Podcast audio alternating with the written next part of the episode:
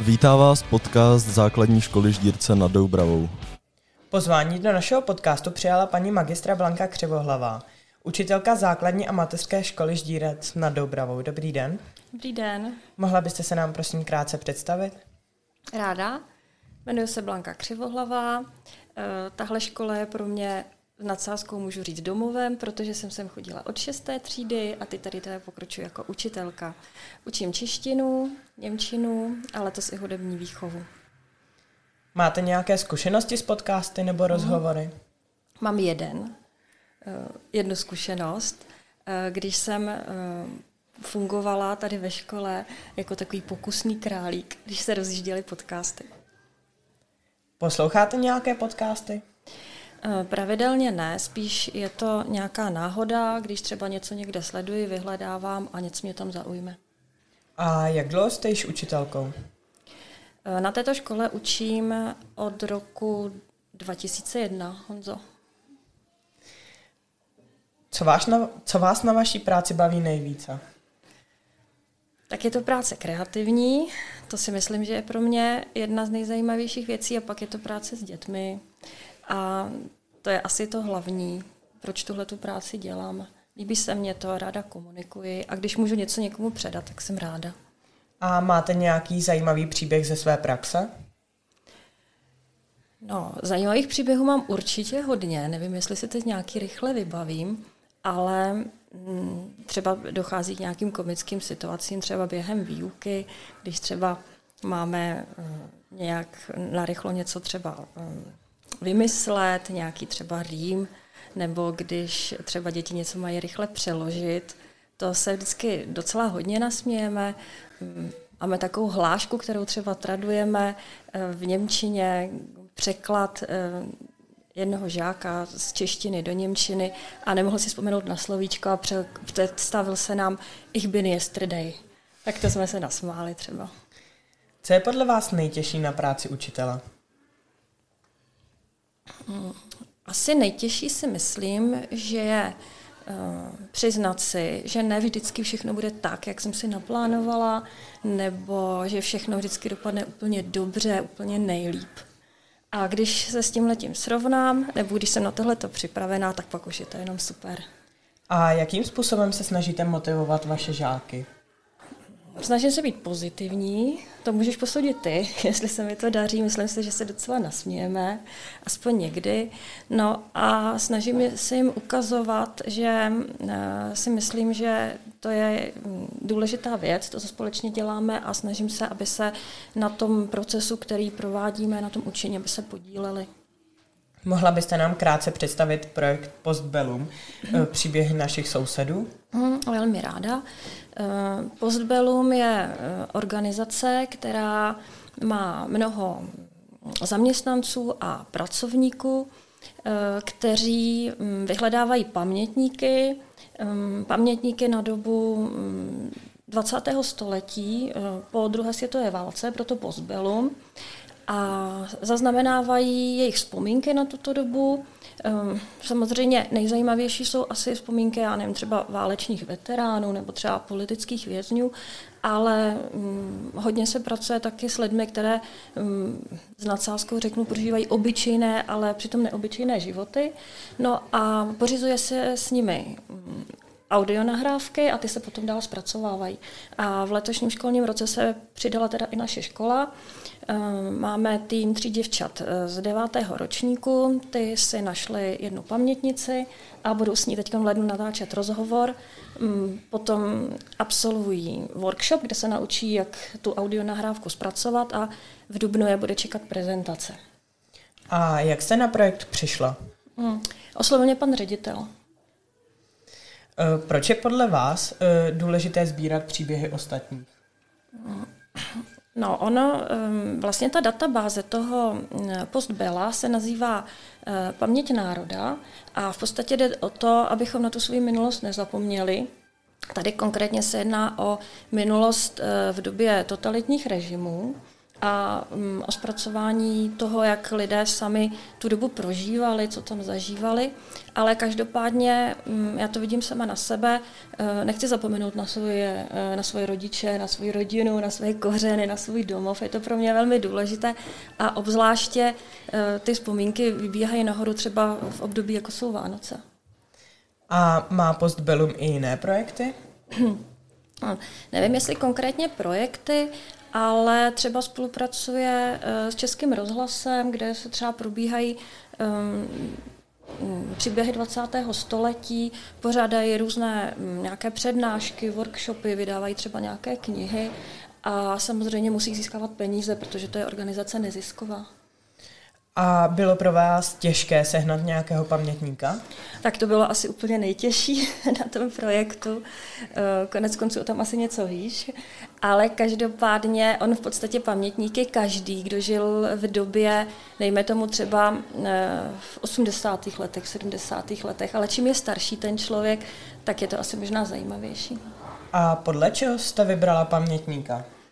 Um, nejdřív jsme měli ambice, koho oslovíme a postupně, jak nám to nevycházelo, tak jsme ubírali, ubírali a nakonec eh, naším cílem bylo určitě někoho aspoň sehnat. A potom jsme měli štěstí, protože jsme sehnali uh, babičku od jedné dívky. A vy jste řekla, že v lednu budete točit ten hmm. rozhovor. Jak dlouhý musí být?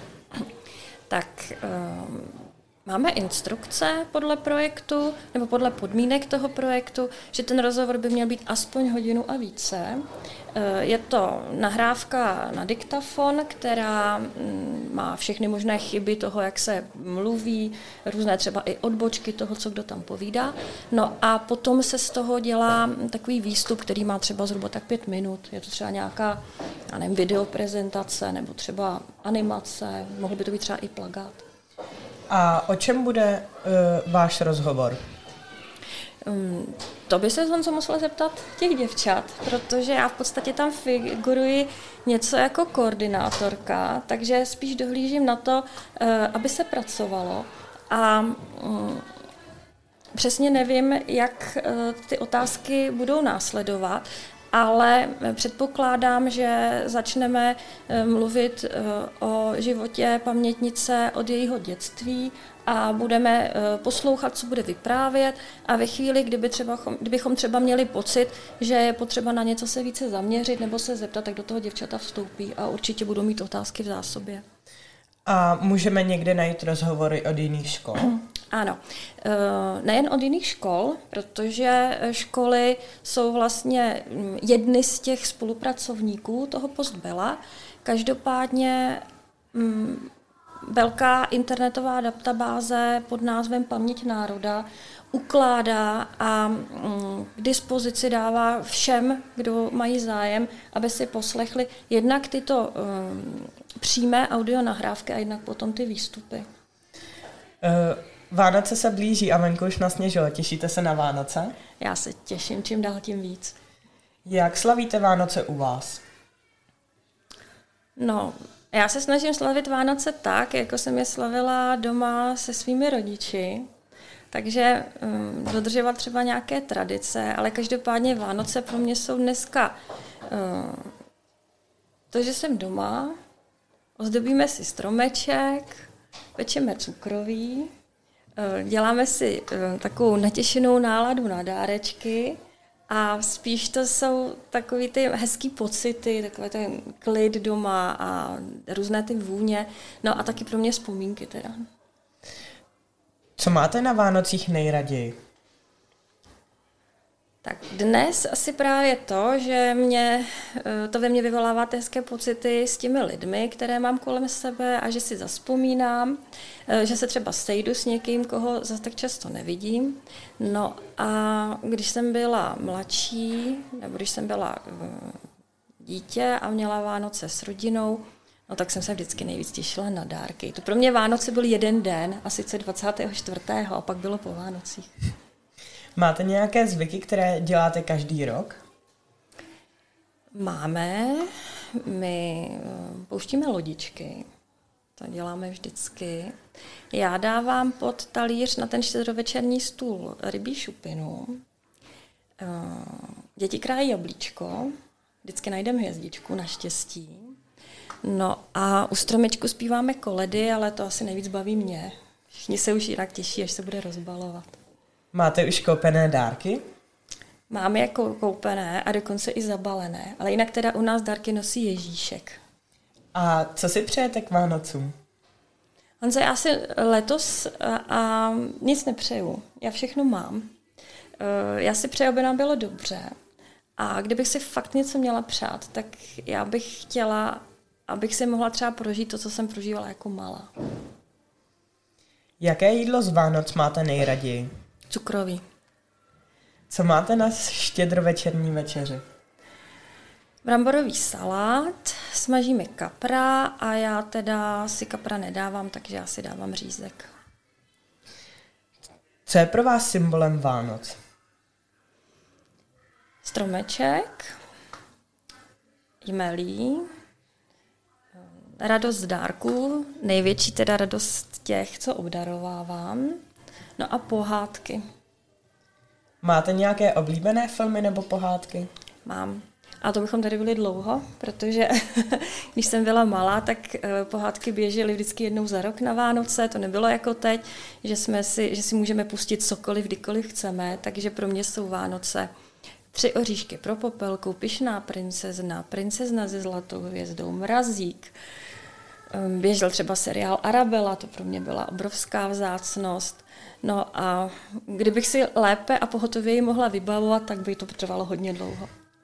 A nějaké vánoční písně? Já mám ráda koledy, klasické koledy, takže uh, já sama si klidně pro sebe pustím, uh, půjdeme spolu do Betléma třeba, ale uh, já si i ráda koledy zahraju, takže třeba na kytaru.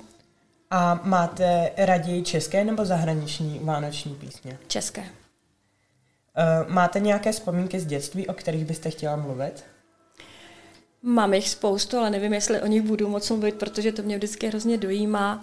No, um, u nás to bylo tak, že my jsme se ráno vzbudili se sestrou, um, taťka nám přinesl stromeček, my jsme se od rána krmili cukrovým, pili jsme pomerančový džus, co nám mamka vyráběla. Eh, zdobili jsme stromeček, běžela pohádka, snažili jsme se držet půst. Eh, potom už nás rodiče eh, nepustili do obýváku, kde ten stromeček byl.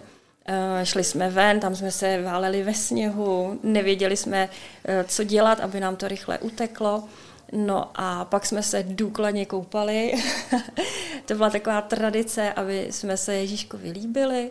No a potom jsme měli štědrovečerní večeři, u nás teda ryba nikdy nebyla, my jsme měli vždycky řízky.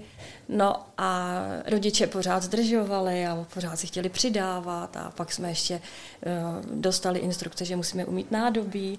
No a potom se taťka zvedl a musel jít přiložit do kotle a pořád se nevracel a najednou zazvonil zvoneček a my jsme vyběhli a vtrli do obýváku a tam prskali prskavky, no a tam bylo dárku. Zdobíte vánoční stromeček na štědrý den nebo dříve? Když byla dcera malá, tak vždycky na štědrý den ráno stromeček našla ozdobený eh, v obýváku a teď už já strom nez, stromeček nezdobím, zdobí ho dcera a to už den předem. A máte radši umělý nebo živý? Máme živý stromek, máme smrček.